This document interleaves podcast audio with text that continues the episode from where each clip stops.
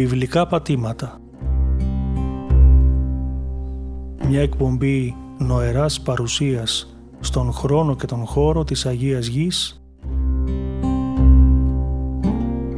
εκεί όπου έστησαν οι πόδες του Κυρίου.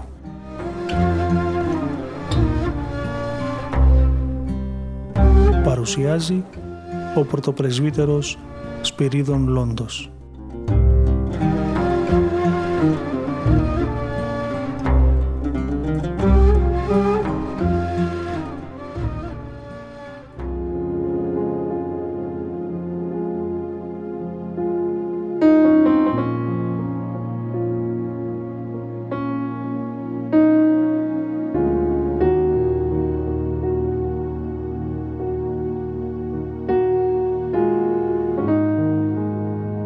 Αγαπητοί ακροατές του ραδιοφώνου της Πεμπτουσίας, χαίρετε.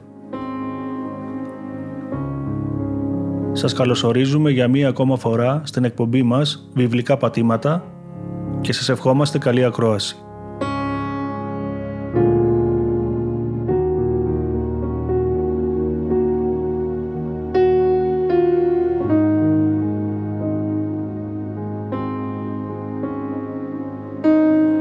Στην προηγούμενη εκπομπή μας ακολουθήσαμε νοητά τα βιβλικά βήματα του Μωυσή, του Ααρών και του λαού κατά την διαμονή τους στην Αίγυπτο, την έξοδό τους από αυτήν και την πορεία τους μέχρι το όρο Σινά, όπως αυτά περιγράφονται στο βιβλίο της Εξόδου στην Παλαιά Διαθήκη.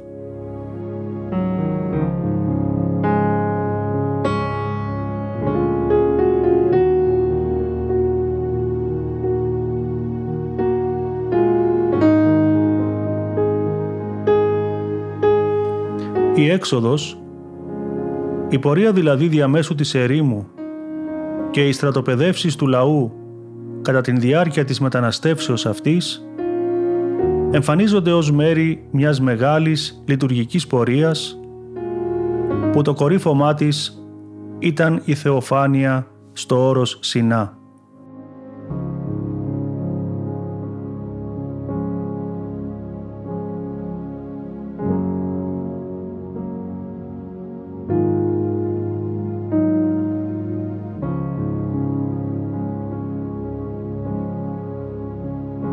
Ο Μωυσής ανέβηκε στο Άγιο Όρος, όπου ο Θεός του ανήγγειλε ότι ο λαός του θα είναι ο εκλεκτός, βασίλειον ιεράτευμα και έθνος Άγιον, ζητώντας του να κάνει τριήμερο αγνισμού. Την τρίτη ημέρα το πρωί, ο Θεός είχε κατέβει στο όρο Σινά ως φωτιά, έγινε θεοφάνεια στον Μωυσή και η παράδοση των δέκα εντολών.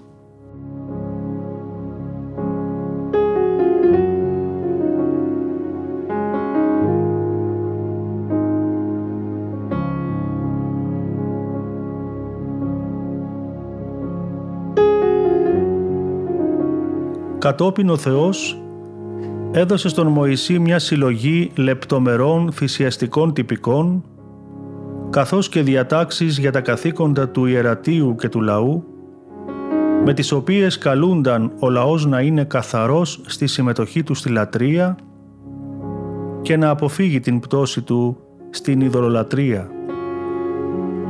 Όλοι αυτοί οι νόμοι και οι κώδικες περιλαμβάνονται στο βιβλίο Λεβιτικών.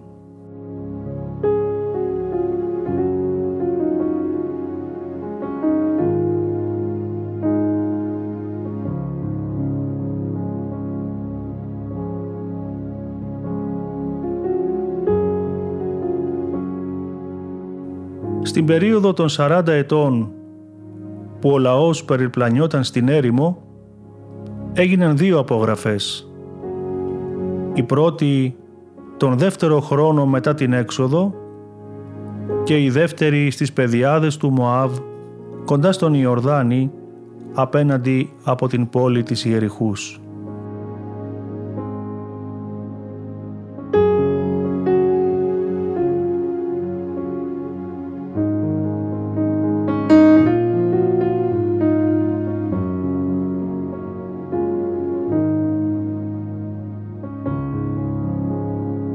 Η ζωή των Ισραηλιτών στην έρημο οργανώθηκε γύρω από την σκηνή του μαρτυρίου, η οποία ήταν το σημείο της παρουσίας του Θεού ανάμεσά τους. Αυτή ήταν το κατοικητήριο του Θεού και το κέντρο της κοινότητάς τους. Στην πορεία από την έρημο προς την γη της Επαγγελίας, ο λαός πληροφορήθηκε από τους απεσταλμένους από τον Μωυσή κατασκόπους για την οχύρωση των πόλεων και την δύναμη των κατοίκων της χώρας που επρόκειται να καταλάβουν.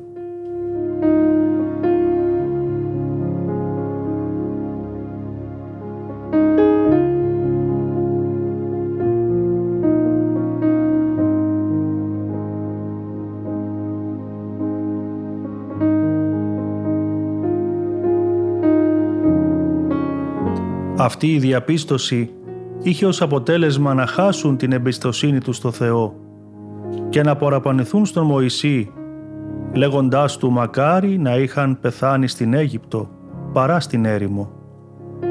Προσπάθησαν χωρίς αποτέλεσμα να περάσουν τα υψώματα και νικήθηκαν εκεί και το αποτέλεσμα της απιστίας τους ήταν ότι άλλη μια γενιά παρέμεινε εκτός της Χαναάν.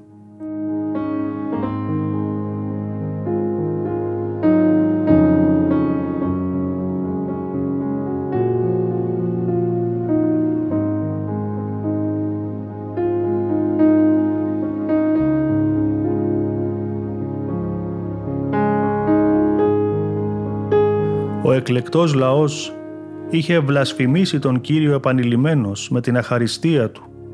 Είχε επαναστατήσει εναντίον του, ενώ προηγουμένως είχαν υποσχεθεί να τον αγαπούν και να πορεύονται σύμφωνα με τις εντολές του.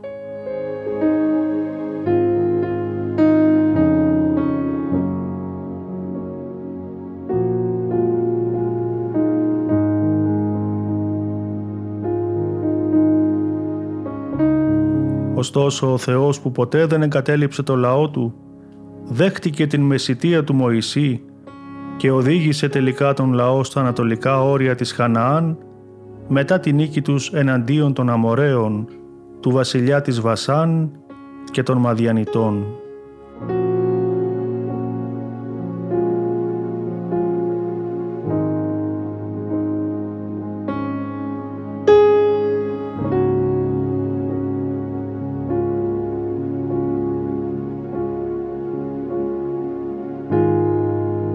Στα τελευταία κεφάλαια του βιβλίου των αριθμών, η βιβλική αφήγηση αναφέρει ότι ο Κύριος προσκάλεσε τον Μωυσή να ανέβει στην κορυφή του όρους Νεβό για να δει από ψηλά την χώρα που δίνει στο λαό του.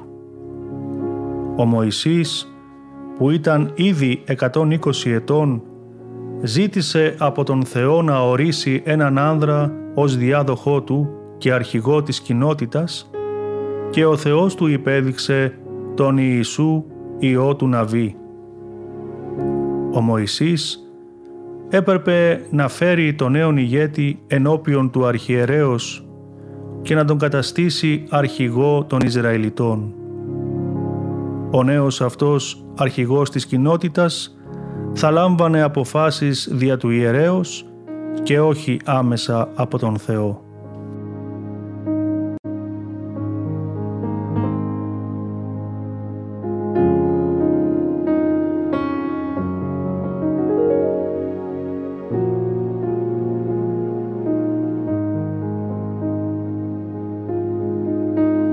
Μωυσής λαμβάνει την εντολή του Θεού να διώξουν οι Ισραηλίτες τους κατοίκους της Χαναάν, να καταστρέψουν τα ιερά και τα είδωλά τους και να μοιράσουν την γη με κλήρωση στις φυλές.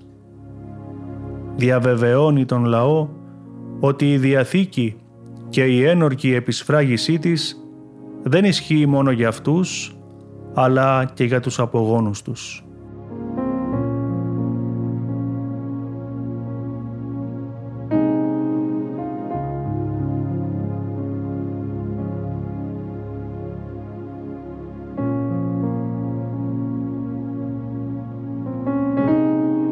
Όλα ήταν τώρα έτοιμα για τον Ισραήλ να διασχίσει τον Ιορδάνη και να καταλάβει την γη που του υποσχέθηκε ο Θεός. Ο Μωυσής θα λαχταρούσε να ηγηθεί αυτής της ευλογημένης πορείας, να μοιραστεί με τον λαό την χαρά της εισόδου στη γη της επαγγελίας. Εξάλλου το πίστευε, το είχε διακηρύξει, είχε προσευχηθεί γι' αυτό. «Κύριε, έχεις αρχίσει πια να δείχνεις το δούλο σου το μεγαλείο και την μεγάλη σου δύναμη. Ποιος Θεός υπάρχει στον ουρανό και τη γη, που να μπορεί να κάνει έργα και πράξεις σαν τις δικές σου; Άφησέ με σε παρακαλώ να περάσω και να δω την χώρα την έφορη που είναι πέρα από τον Ιορδάνη, τα ωραία αυτά βουνά και τον Λίβανο.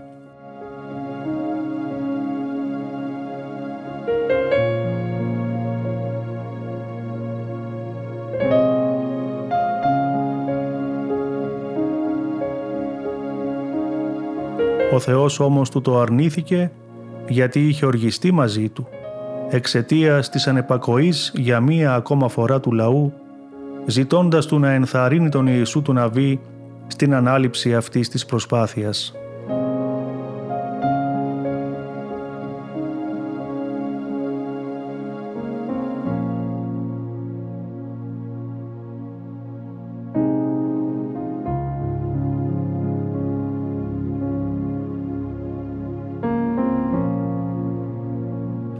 Και τώρα, λίγο πριν το τέλος του, ο Μωυσής καλεί τον λαό για μία ακόμα φορά σε υπακοή στο θέλημα και τους νόμους του Θεού.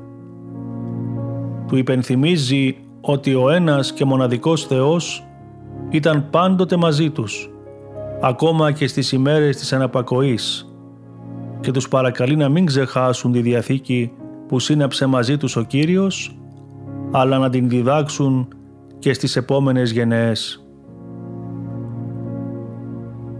Και ανεχώρησε ο Μωυσής από τις παιδιάδες Μωάβ για το τελευταίο τμήμα του μεγάλου ταξιδιού. Ανέβηκε στο όρος Νεβό, όπου ο Κύριος του έδειξε την γη που υποσχέθηκε στους πατριάρχες. Πέθανε και ετάφησε μια κοιλάδα, ενώ ο λαός πένθησε για αυτόν για 30 ημέρες.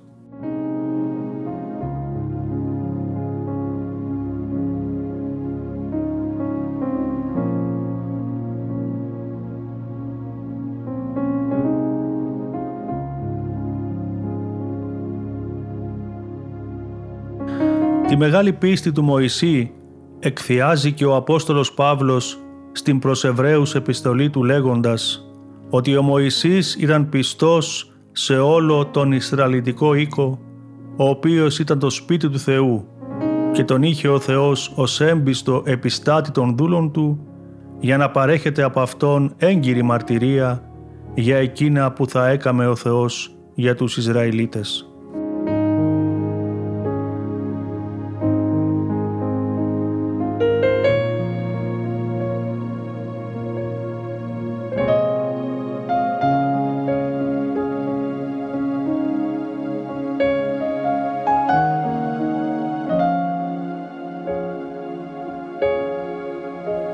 Μετά τον θάνατο του Μωυσή, ξεκινάει η αφήγηση της ιστορίας της επέκτασης και των κατακτήσεων του Ισραήλ στη γη Χαναάν υπό την ηγεσία του Ιησού του Ναβί. Ο νέος ηγέτης παίρνει την εντολή από τον Θεό να την κατακτήσει. Συγκεκριμένα το βιβλικό κείμενο αναφέρει ότι ο Κύριος είπε στον Ιησού να ετοιμαστεί μαζί με το λαό για να διαβούν τον ποταμό Ιορδάνη και να μπουν με τη βοήθειά τους στη χώρα που τους υποσχέθηκε. Προϋπόθεση των νικηφόρων αγώνων του θα ήταν η υπακοή στις εντολές του Θεού, το θάρρος και η δύναμη του ηγέτη. Η επιτυχία σε ό,τι αναλαμβάνει θα εξαρτώνταν από τη διαβεβαίωση της πίστης.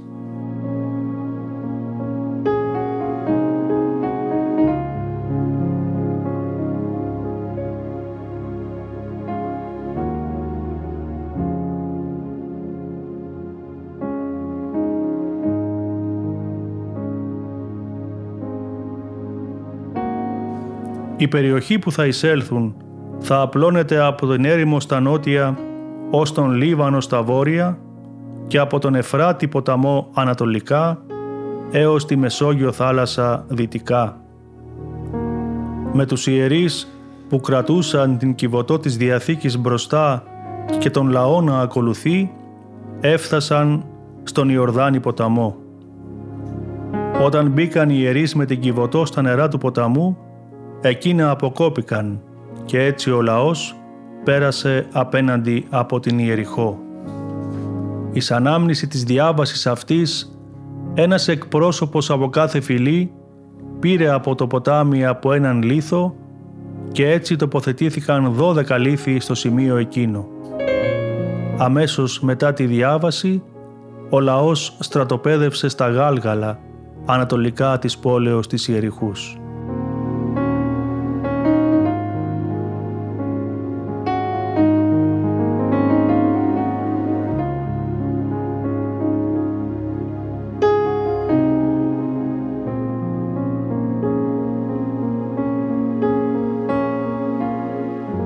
Όλες οι φυλές συμμετείχαν στις πολεμικές επιχειρήσεις για την κατάκτηση αυτής της γης. Οι νίκες τους δεν οφείλονταν μόνο στη γενναιότητα και τη δύναμή τους, αλλά κυρίως στην επέμβαση του Θεού και την τήρηση της Διαθήκης Του. Αν σε εμάς ο πόλεμος και οι βίαιες πράξεις των πολεμιστών δικαιολογημένα μας σκανδαλίζουν, για τους αρχαίους λαούς της Εγγύης Ανατολής αποτελούσε απόδειξη δύναμης και συντριβής των θεοτήτων των ιτημένων. Οι αγώνες δόθηκαν με τη μορφή τριών νικηφόρων εκστρατιών στα κεντρικά, στα βόρεια και στα νότια της Παλαιστίνης.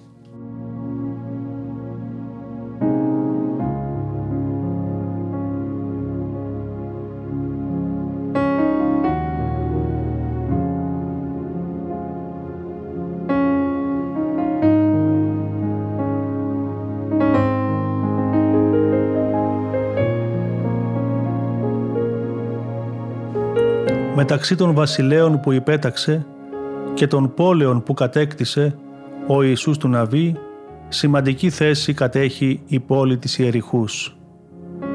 Σύμφωνα με τη βιβλική αφήγηση, γύρω από την περιτυχισμένη πόλη περπατούσε ο λαός για έξι ημέρες και οι εφτά ιερείς τους την έβδομη μέρα σάλπισαν δυνατά με τις σάλπιγγές τους.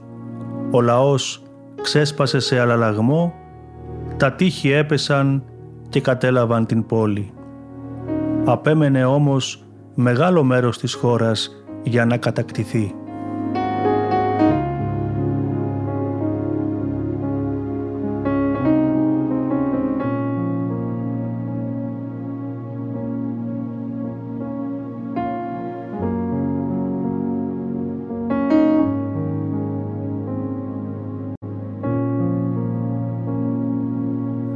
Μετά την κατάκτηση και της πόλεως Γε, ο Ιησούς ανοικοδομεί θυσιαστήριο στο όρος Γεβάλ και προσφέρει τις πρέπουσες λατρευτικές ευχαριστίες στον Θεό. Παρά τις συμμαχίες όλων των άλλων λαών εναντίον του Ισραήλ, ακολούθησε και η κατάληψη και άλλων πόλεων, με την παρακίνηση του Θεού σε αντίσταση και αναμέτρηση με το λαό του, ώστε να καταστραφούν ολοσχερός.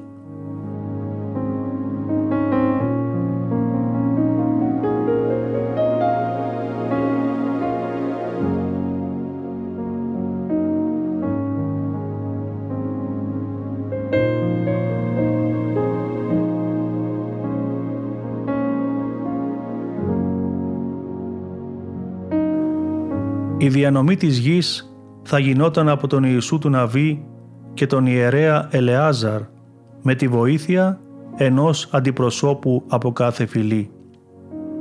Οι εισερχόμενοι ως κατακτητές Ισραηλίτες δεν εγκαταστάθηκαν σε χώρο ακατοίκητο και χωρίς πολιτισμό, αλλά σε χώρα με λαούς και πολιτισμούς, όπως μαρτυρούν και τα αρχαιολογικά ευρήματα στις πόλεις Γέζερ, Ιεριχώ Μεγιδό και Ιερουσαλήμ.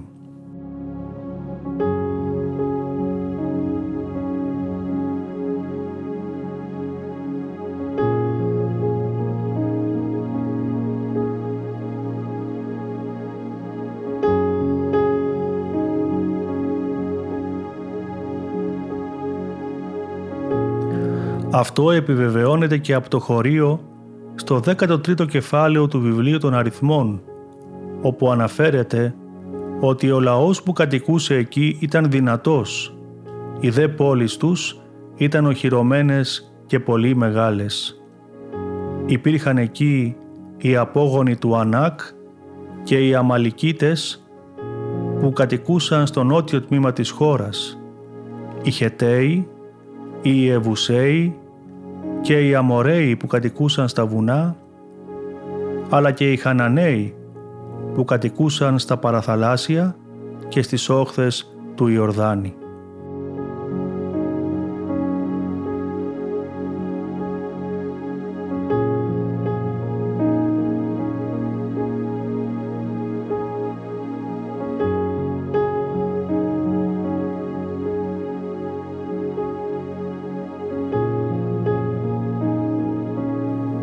μετά τον θάνατο του Ιησού του Ναβί σε ηλικία 110 ετών, ο λαός αναζητούσε νέο αρχηγό και ο Θεός υπέδειξε αντί για πρόσωπο την φυλή του Ιούδα.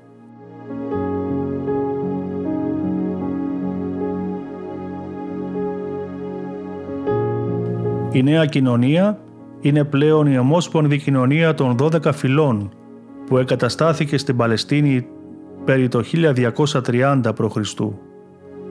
Κάθε μία από τις φυλές αυτές είχε τη δική της διοίκηση και τη δική της περιοχή και έπρεπε να συνεχίσει να αντιμετωπίζει διάφορους εχθρούς. Σίγουρα όμως, η Ιερουσαλήμ δεν κυριεύθηκε πριν από την εποχή του Δαβίδ. Η Γέζερ πριν την έλευση του Σολομώντα, η Βεθήλ παρέμεινε υπό φυλασταϊκή κατοχή μέχρι τη βασιλεία του Δαβίδ και η Μεγιδό υπό την κυριαρχία των Χαναναίων μέχρι την εποχή της Δεβόρας.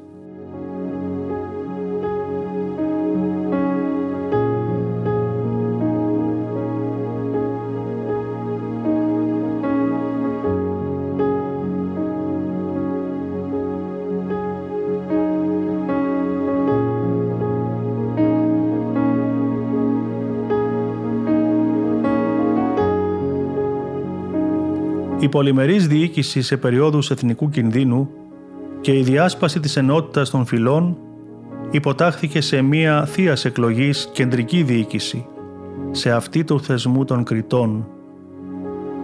Οι Κριτές ήταν στρατιωτικοί και πολιτικοί αρχηγοί του λαού, όπως και την περίοδο της θείο δικαίου εξουσίας του Μωυσή και πήραν σημαντικές αποφάσεις στις δύσκολες στιγμές μέχρι την εμφάνιση της εισαγωγής του θεσμού της βασιλείας. Η εποχή των Κριτών είναι η χρονική περίοδος μεταξύ της ύστερης εποχής του Χαλκού και της πρώιμης εποχής του Σιδήρου.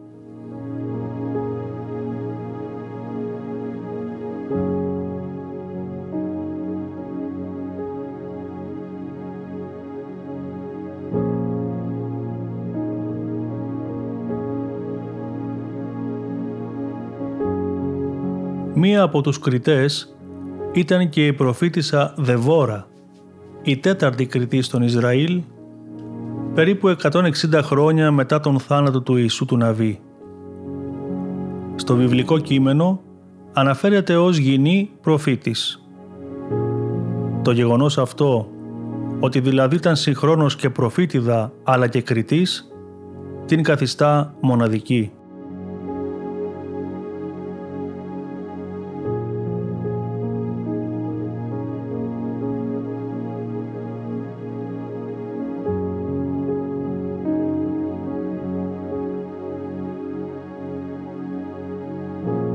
Η βιβλική αφήγηση αναφέρει ότι καθόταν κάτω από ένα φίνικα μεταξύ των πόλεων Ραμά και Βεθήλ στην ορεινή περιοχή της φυλής Εφραήμ και δίκαζε τις υποθέσεις του λαού.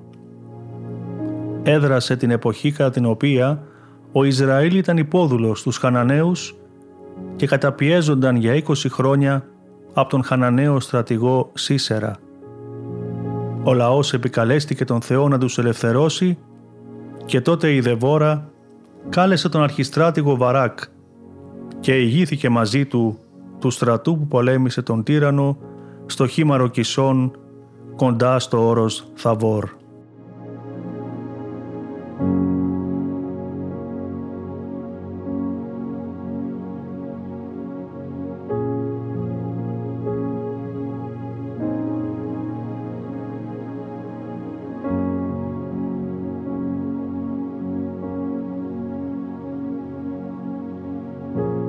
Τα πρώτα χρόνια μετά την είσοδο του λαού στην Παλαιστίνη, οι φυλές κινήθηκαν προς το κληρονομικό τους μερίδιο και κατέλαβαν κυρίως τις ορεινές περιοχές, σε αντίθεση με τις παιδινές και τους κύριους οδικούς άξονες που κατήχαν ακόμα οι Χαναναίοι.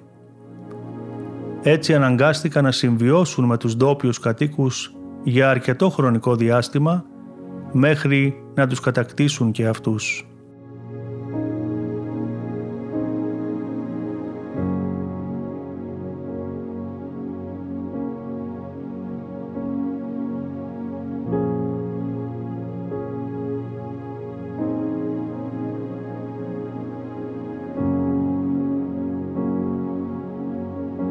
Ο όρος Χαναναίος πιθανόν να σημαίνει αυτόν που κατοικεί στη δυτική πλευρά της χώρας ή ίσως αυτόν που ζούσε στα παιδινά σε αντίθεση με τους Αραμαίους που ήταν Ορεσίβοι. Το όνομα της Χαναάν απαντά για πρώτη φορά σε ευρήματα της έμπλα της Συρίας τα οποία χρονολογούνται στο έτος 2250 π.Χ.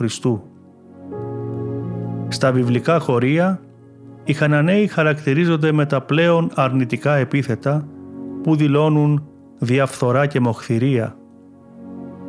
Από αυτούς, οι Ισραηλίτες διδάχθηκαν την γεωργία και την κτηνοτροφία, δανείστηκαν τη γλώσσα και το σύστημα γραφής, καθώς και πολλά στοιχεία του πολιτισμού τους.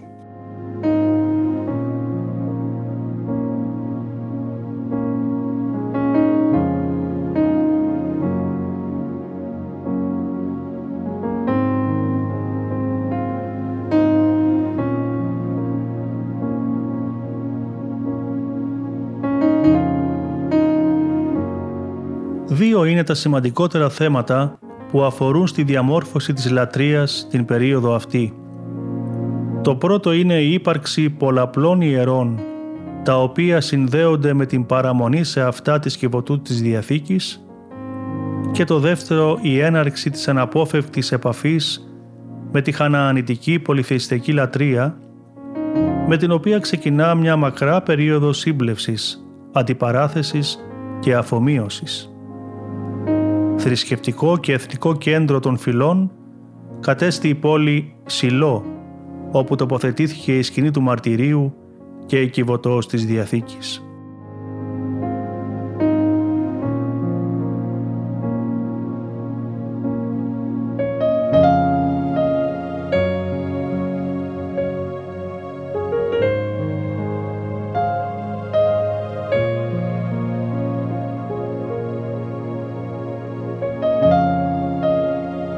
Οι φυλές του Ισραήλ έφεραν τα ονόματα μιας γεωγραφικής περιοχής υποδηλώνοντας ταυτόχρονα την περιορισμένη εδαφικά πολιτική ένωση.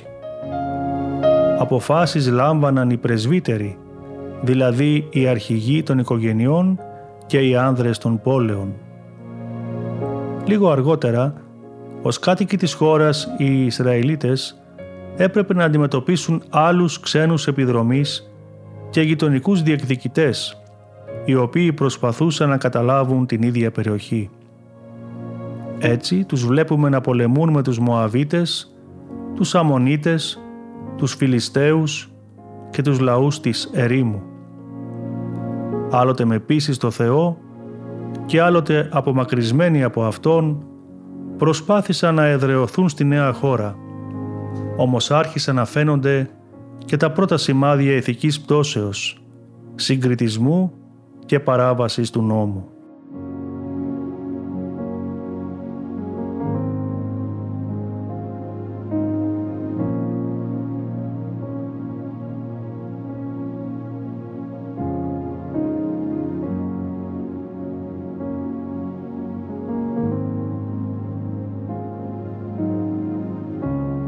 Ο Πατριάρχης Ιεροσολύμων Χρύσανθος Στο περίφημο έργο του με τίτλο «Ιστορία και περιγραφή της Αγίας Γης» που εκδόθηκε το 1728 αναφέρει ότι η Αγία Γη διαχρονικά έπαθε πολλά δεινά από πολλά έθνη και δέχθηκε κατοίκους οι οποίοι εξωστράκιζαν τους παλαιότερους, σχημάτιζαν νέα γεωγραφικά όρια και κατεσκεύαζαν νέες πόλεις.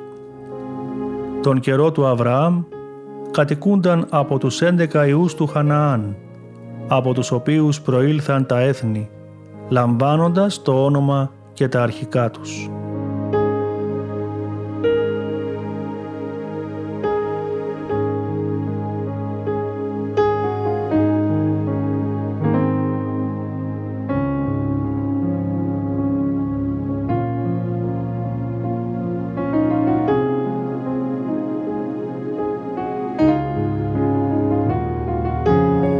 Από τον πρώτο γιο των Σιδών που συνέστησε την πόλη Σιδώνα στη Φινίκη κατάγονταν οι Σιδονίτες.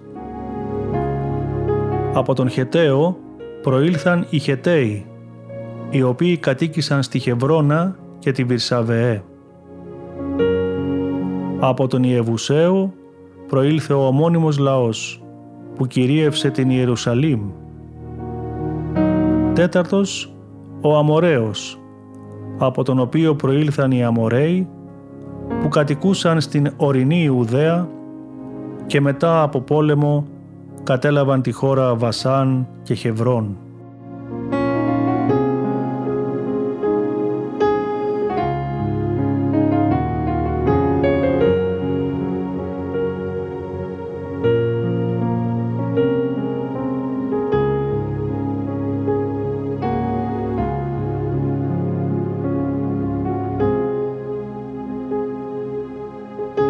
Ο Γεργεσαίος έδωσε το όνομά τους στους Γεργεσαίους, οι οποίοι κατοικούσαν στα Γέραρα. Ο Εβαίος στους Εβαίους, που κατοικούσαν στο όρος Ερμών προς τον Λίβανο και ο Αρουκαίος στους Αροκαίους, οι οποίοι κατοικούσαν στα ορεινά χωριά του όρους Λιβαίου.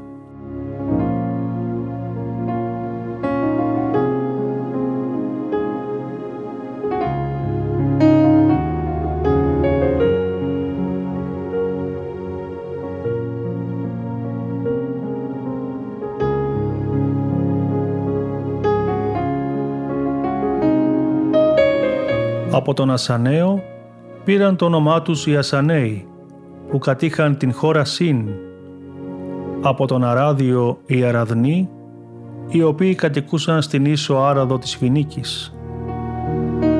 Οι Σαμαραίοι, οι οποίοι πήραν το όνομά τους από τον Σαμαραίο, κατοικούσαν σε ένα μέρος της γης Χαναάν και οι Αμαθαίοι, προερχόμενοι από τον Αμαθαίο, κατοικούσαν στην Απάμια.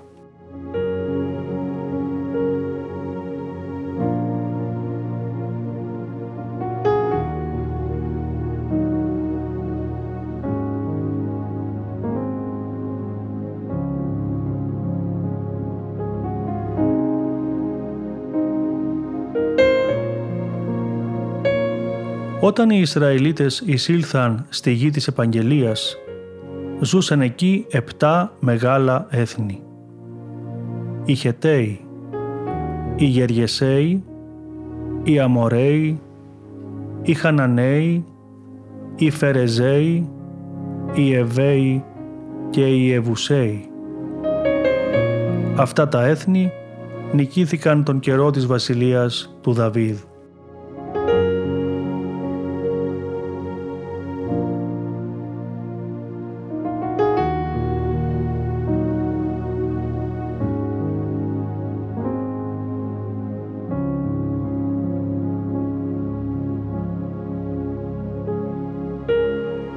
Η γενιά που είχε δει όλο το μεγάλο έργο του Θεού στην Αίγυπτο, στην έρημο και στην κατάκτηση της Χαναάν, παρέμεινε πιστή σε Αυτόν. Αλλά μετά τον θάνατο του Ιησού του Ναβί και των συγχρόνων του, η νέα γενιά του βιβλικού Ισραήλ, μη γνωρίζοντας τον Κύριο, αγνοώντας τη διαχρονική του ευεργεσία προς αυτούς και ζώντας ανάμεσα σε πολυθεϊστές λαούς, θυσίασε σε αλότριους θεούς και η απιστία τους αυτή είχε ως αποτέλεσμα να μην κατακτήσουν ολόκληρη τη γη.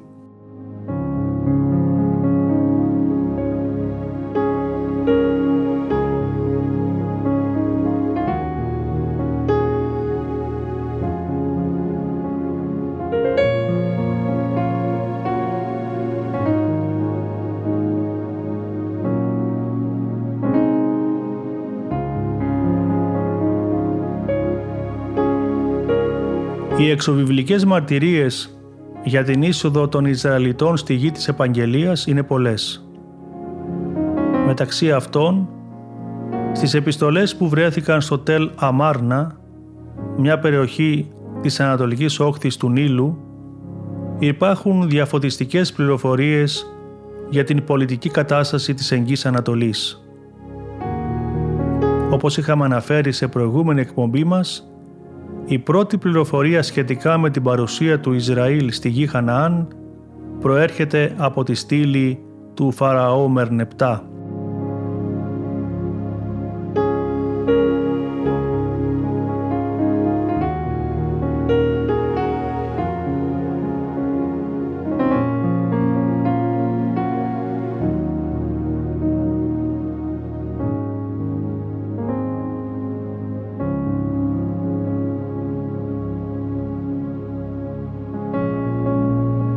Πάντως η αρχαιολογική σκαπάνη και η διάσταση απόψεων μεταξύ των ερευνητών σχετικά με την ακριβή χρονολόγηση της εισόδου στη γη Χαναάν καταδεικνύει ότι ο ασφαλής χρονικός προσδιορισμός της δεν είναι εφικτός.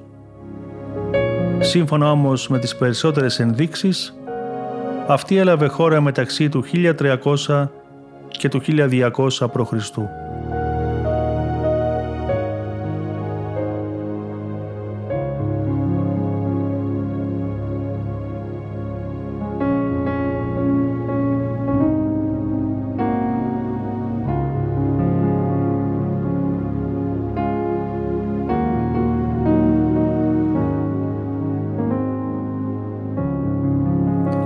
Αγαπητοί μας ακροατές, η Παλαιά Διαθήκη αφηγείται μια ιστορία, μια θρησκευτική εισαγωγή στην ιστορία.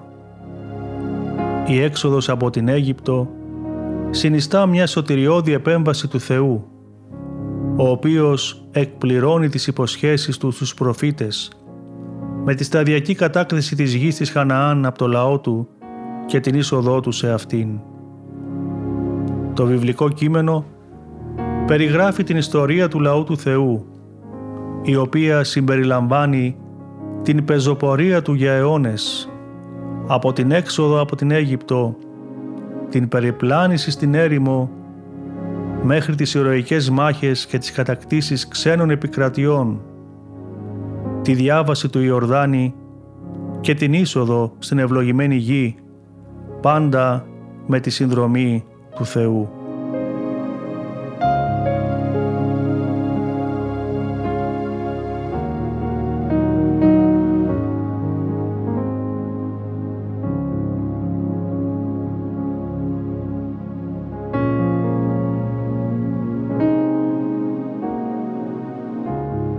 Στις αναφορές αυτές στην εκπομπή μας γινόμαστε συμμέτοχοι νοητά στη δράση της βιβλικής ιστορίας, συμμέτοχοι στο σχέδιο του Θεού για τη σωτηρία του ανθρώπου.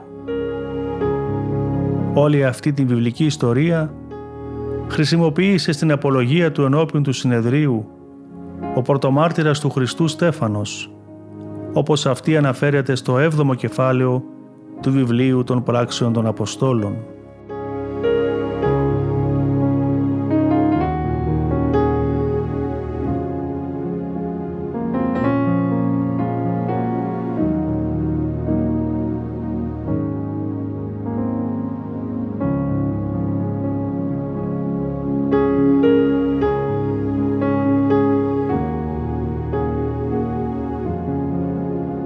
Ως επίλογο της σημερινής εκπομπής μας, αγαπητοί ακροατές, παραθέτουμε στην αγάπη σας τον υπέροχο ποιητικό ύμνο της Δεβόρας, που περιλαμβάνεται στο πέμπτο κεφάλαιο του βιβλίου των Κριτών. Ύμνος τον οποίο αφενός ευγνωμονεί τον Κύριο και αφετέρου επενεί τις φυλές που έλαβαν μέρος στη μάχη εναντίον των Χαναναίων. Όπως λέγει χαρακτηριστικά ο καθηγητής Σωτήριος Δεσπότης, με τον ύμνο αυτό η εμπειρία της απελευθέρωσης μετασχηματίστηκε σε υμνητική θεολογία. Ο ύμνος της Δεβόρας έχει πολλές ομοιότητες με τον ύμνο του Μωυσή μετά την έξοδο από την Αίγυπτο. Απαγγέλουμε σε μετάφραση στην ελληνική από την Ελληνική Βιβλική Εταιρεία.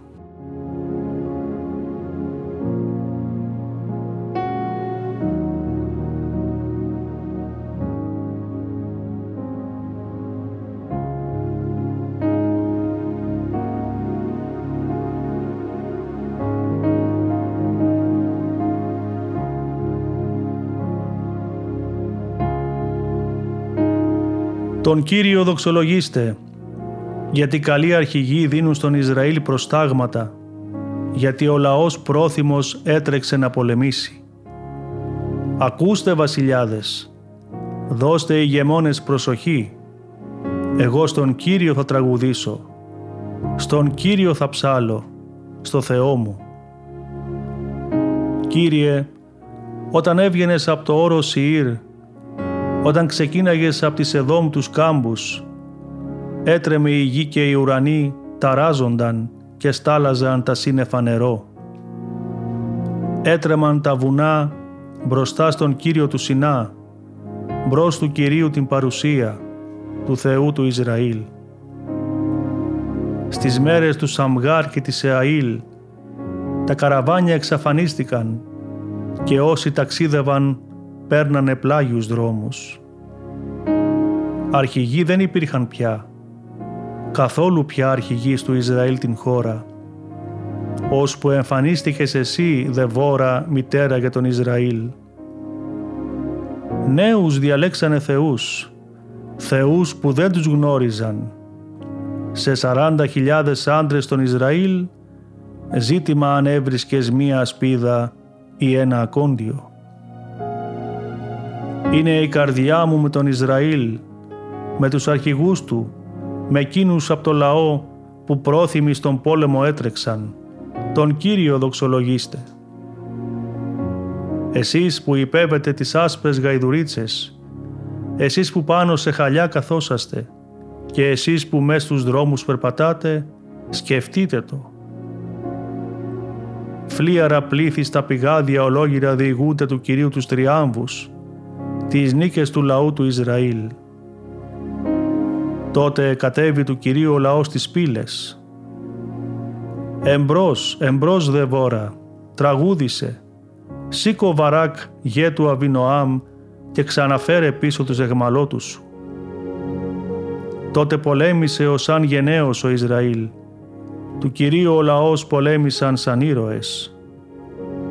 Οι αρχηγοί του Εφραήμ βρίσκονται στην πεδιάδα πίσω του ο Βενιαμίν με το λαό του. Και κατέβηκαν αρχηγοί από τη συγγένεια του Μαχήρ και από τη φυλή του Ζαβολών ακούραστοι αξιωματούχοι. Και του Ισάχαρ οι αρχηγοί ήταν μαζί με τη Δεβόρα και όπως ο Ισάχαρ έτσι και ο Βαράκ όρμησε να τον κυνηγάει στην πεδιάδα. Μα στις τάξεις του Ρουβίν μεγάλες συζητήσεις γίνονταν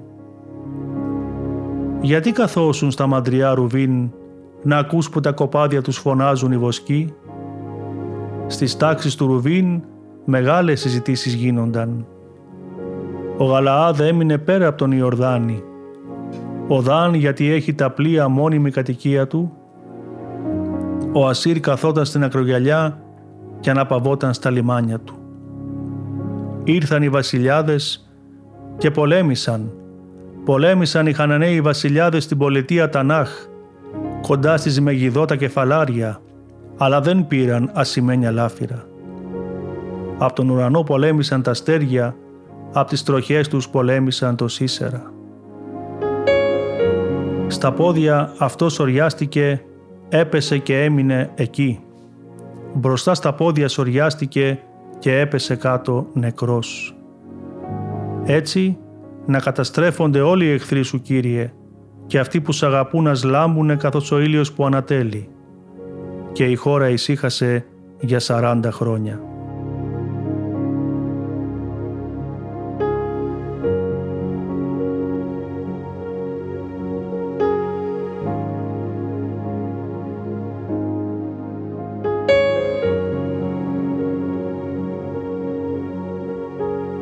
Αγαπητοί ακροατές του ραδιοφωνικού σταθμού της Πεμπτουσίας, σας ευχαριστούμε που συμμετείχατε μαζί μας στο νοητό αυτό ταξίδι στην Αγία Γη και την βιβλική ιστορία μέσω της εκπομπής μας.